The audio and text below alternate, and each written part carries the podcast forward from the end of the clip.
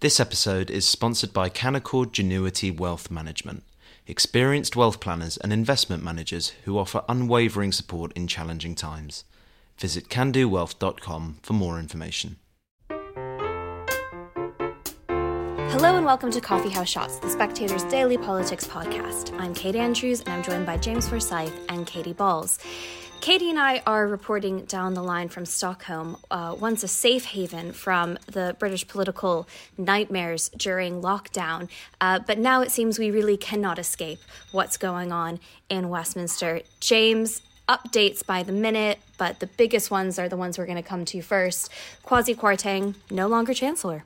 Yep, Kwasi Kwarteng flew back overnight from Washington and was sacked in the most brutal fashion, you know, before he had returned to Downing Street. His resignation letter makes quite clear that he was sacked rather than choosing to go. This is a quite remarkable development because six weeks into her premiership, Liz Truss has sacked her closest ideological ally in Kwasi Kwarteng and someone who you know she is very good friends with. And I think this is a in an attempt to shore up her position.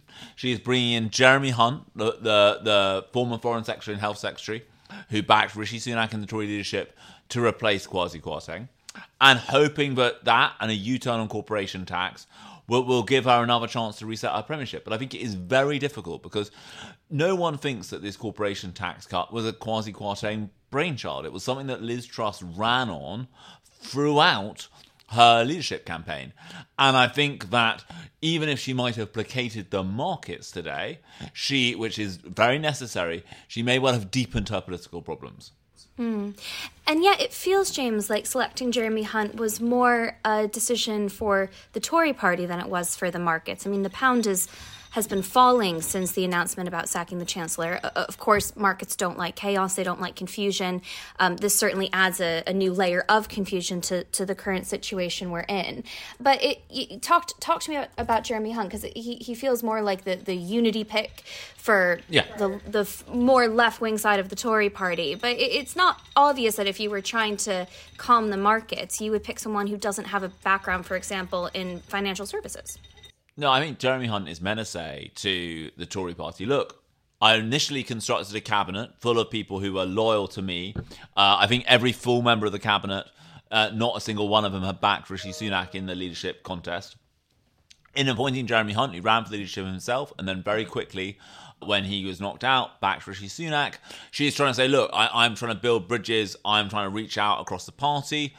There's obviously a link there in Jason Stein, who works for Liz Truss, who also used to worked on Jeremy Hunt's 2019 leadership bid. And I think what she is trying to say is, I, I am reaching out. I'm going to run a broader church than I have done up to now. I think the question is whether Tory MPs are convinced by this, and whether they think that you can be prime minister when you have had to renege on one of your main campaign pledges. Mm. Katy, yes, just yesterday, less than 24 hours ago, Kwasi Kwarteng was telling the media that he wasn't going anywhere and that we would just have to wait and see what was going to happen to the mini budget. Flash forward several hours, and Jeremy Hunt is becoming the, the new chancellor. What do you make of all this? Well, it's obviously an embarrassing climb down for Liz Truss, and I think everyone has already made that point. I think Jeremy Hunt is an interesting appointment, but ultimately any appointment is going to upset someone in the Tory party now. The Jeremy Hunt appointment, I think, will particularly rile Boris Johnson backers, who ultimately remember Jeremy Hunt from the 2019 leadership contest when he was in the final two against Boris Johnson. I think that it helps with One Nation Tories. Speaking to a few of those, you know, who backed Rishi Sunak earlier today, um, there's, you know, depending who she puts in as chancellor, they will buy her time. It should be a Rishi person. Jeremy Hunt is technically a Rishi person. I think part of the reason they decided he was a compromise candidate is because he did back Rishi Sunak, but also you look at what Jeremy Hunt was saying in his own failed bid to be prime minister second. Um, he was running on this low tax, he, he was pledging lots of low tax, including reducing corporation tax. Now, we can, of course, point out that if, as we were expecting, they shortly announced that they're not going to do that, what does it say about Jeremy Hunt's plans, uh, as well as Liz Truss's? But I think the idea is at heart, he is where Liz Truss is broadly on low tax, um, while also sending a signal to another side of the party. And I think it's also worth noting that Jeremy Hunt uh, has backed an increase to defence spending, which is something Team Truss are quite keen to point out, which I think does suggest she is trying to salvage mm. some of those pledges in the Tory leadership contest. I think the problem is we're now at the number of U turns and changes, it's quite hard to take, you know, even the best intentions seriously. I remember a, a few weeks ago, probably quite soon after the mini budget, when I think Downing Street had finally clocked that it was going to cause them a lot of problems, and it, t- it took a while for that, for that to happen. And you know, in the papers, people were floating the idea of Kwasi Kwarteng going, and the response of those who know Liz Truss well was saying she just said she she would not do that. That was a no go option, and therefore I don't think it will be an easy decision for her. Instead, I think that it just shows the level of peril she is in. Mm. It looks callous, of course it does, because it's your long time ally who's been very loyal to you. And I think actually just reading Kwasi Kwarteng's letter, he is very magnanimous towards uh, the prime minister. He ultimately wishes her well, says that he's going to serve from the backbenches. I think almost surprisingly so. I don't think that this will be something that they will have taken lightly. I think it what it does, it just shows you how much Liz Truss's situation has deteriorated by in the past month or so. And I think now serious questions as to, you know, this will this appease the markets to a degree? That's one thing. But increasingly people saying how long can Liz Truss last in her position, and if she does last, her premiership is not what you what she wanted to be. If you think back to that leadership contest. James, Katy mentions the two M's there, the MPs and the markets, albeit two very different groups. But does the Jeremy Hunt appointment really change anything? You said earlier in this podcast, you know, no one believes that this was really the Kwasi Kwarteng budget. It was quite clearly the Liz Truss budget, and, and Kwarteng was happy to go along with it. They seemed to agree on a lot of those uh, low tax principles. But it's not called Kwasinomics, it's called Trussonomics. Um, to Katy's point there about Jeremy Hunt actually backing lower taxes in the leadership campaign, are either of those groups, MPs or markets, going to be convinced that much has changed? So I think the markets will accept that something has changed because they're about to reverse the cancellation of the corporation tax rise. So that that is a material fact that has changed.